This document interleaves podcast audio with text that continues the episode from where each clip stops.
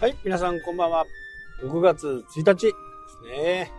実はね、6月1日っていうのは、5月31日までね、マグロ釣りが禁止だったんですよ。6月1日からね、あの解禁になるということで、多分ね、青森とか函館、まあ、ここはね、すごい湧いてると思う。釣り人が。シコタンの方に来るまではね、まだまだちょっとこれから1ヶ月半、1ヶ月ですね。1ヶ月ぐらいはかかるんですよ。7月の後半ぐらいから8月っていうのが、シャコタンの海を出ればね、多分、えー、マグロがジャンプしてるところが見れると思う。まあ、小さいやつとかね、大きいのはいることはいるんですけどね、ちょっと量が少ない。去年がね、結構小さいメジサイズっていうのがね、跳ねてたんで、まあそれらが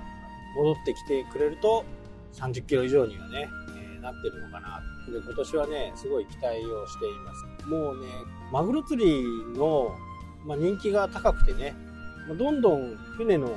料金が上がっていってるんですよ。2万円ぐらいかな。だからね、結構高いですよね。まあそれと合わせて、竿とかリールとか糸とかね、まあそういったものも本当100キロに耐えれるようなぐらいの竿をね、使うんで、これまた高い。リールが10、14、5万。ロットが、まあ高いのはね、10、まあワンセット揃えると20万は優に超えると。で、遊漁船で行ってね、2万円かけていくからには、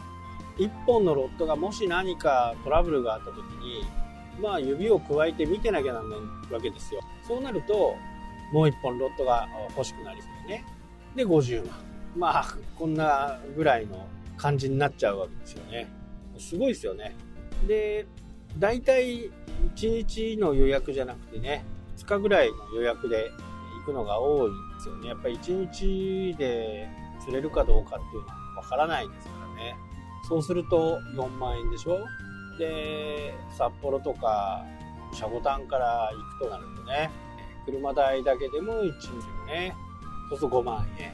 車で泊まるんだったら、まあ、費用はかかんないですけどね。やっぱりちょっと旅館とか泊まると、ビジネスホテルでもね。ただ、海辺の近くのところってあんまりそういうビジネスホテルとかないんで、旅館とか民宿とか、まあそういったところでも1万円。もう知ってますからね。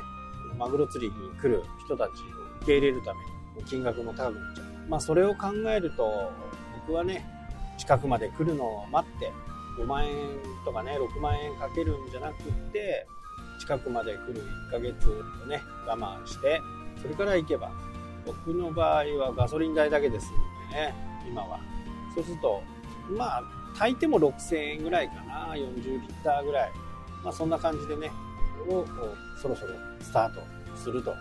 でちょうどこのその頃からね6月ぐらいからこうブリが釣れると気になる。まあ、ヒラメはね、引き続きまだ釣れる。本当に暖かくなったらヒラメ釣れなくなっちゃうので、また秋のちょっと水温が下がってきた時釣れるかな。で、船、ね、船を預けてるところの人にね、いろいろ話を聞いたら、夏のマグロじゃなくて、冬のマグロがもうとっても美味しいよと。ね、今年はね、11月、12月もね、ちょっとチャレンジしてみようかな。まあ、それが6月1日これからのやっていこうというふうにね、いこうかなと。まあ、あと、ずっと前、先月に話した企業案件も、今ね、一生懸命僕の持ってる力を出し切るようにね、いろいろやってます。何でも作ってね、終わりじゃない。ウェブの世界なんか特に日々のね、そしてやっていくところが、やっぱりね、長い時間をかけてやったものが勝つっていう世界でもありますからなかなか地道にね成果を上げよう思うとつまずく場合もあるただ企業側ね依頼する側としては言ってしまうとねちんたらやってんじゃねえよみたいなね話になるのもね分かるんですよ本当に分かるんだけどただ急激にね何か大きくものを物事を変えたとてね数字が取れないということになれば結果同じですからねだったらじわじわじわじわね。まあいろいろ、その前もね、キャンペーンとかいろいろやっていて、まあ、よく、皆さんね、よく見るツイッターとかでね、フォロー、リツイート、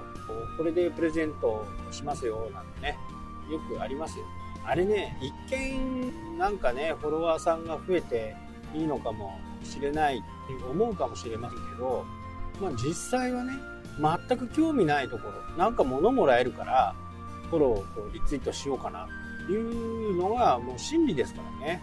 あれはね、真のフォロワーじゃない。それを配ったりとか、まあ中にはね、漁師さんで取れたものをプレゼントしますよ、やっている人も多いですよ、漁師さんね。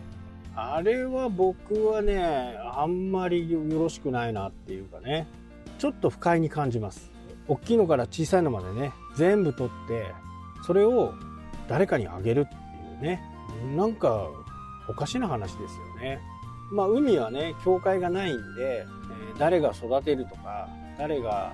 管理するとかね、そういうのがないですよね。なので資源はもうやっぱり決められた数しかないわけです。それをね、無料であげるみたいなね、フォローとリツイートしてくれたら、プレゼントする言ってしまうとね、どっかの石ころを拾ってきて、それをみんなにあげるっていうようなね、ことにね、感じちゃうんですね、僕はね。それはいかが、いかがなものなのかって、本当に思うんですよね。いやらしいっていうか、心が透けているっていう、まあ、そんな感じにしか思えないわけなんですけど、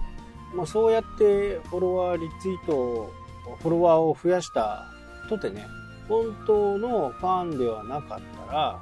結果ね、まあ、フォロワー増えて、わーいって言って終わりですよ。何かそこに施策があるんだったら話は別ですよ。でも大体の人は、ただ単にフォロワーを増やす。フォロワー増えてすごいでしょうね。そんな感じじゃないですかね。まあ、本当にそれでいいのかっていうところですよね。やっぱりフォロワーさんが増えればね、嬉しいのは誰もが嬉しいとは思うんですけど、そういう手先のテクニックであれば、やっぱりウェブをね、えー、教えていくものとしては、それはちょっと違うよねっていう、しか思えないんですよね。実際にツイッターとかで成功してるところはね、いろいろあって、まあそれはまた後日お話ししようかな。やっぱりうまくやってるところはね、本当にうまくやる。もうファンをがっちり、そこの情報が欲しいからフォローしてしているっていうね、そんな感じなんですよ。闇雲にフォローしてるんじゃな。くそこの情そこのお店の情報が欲しいから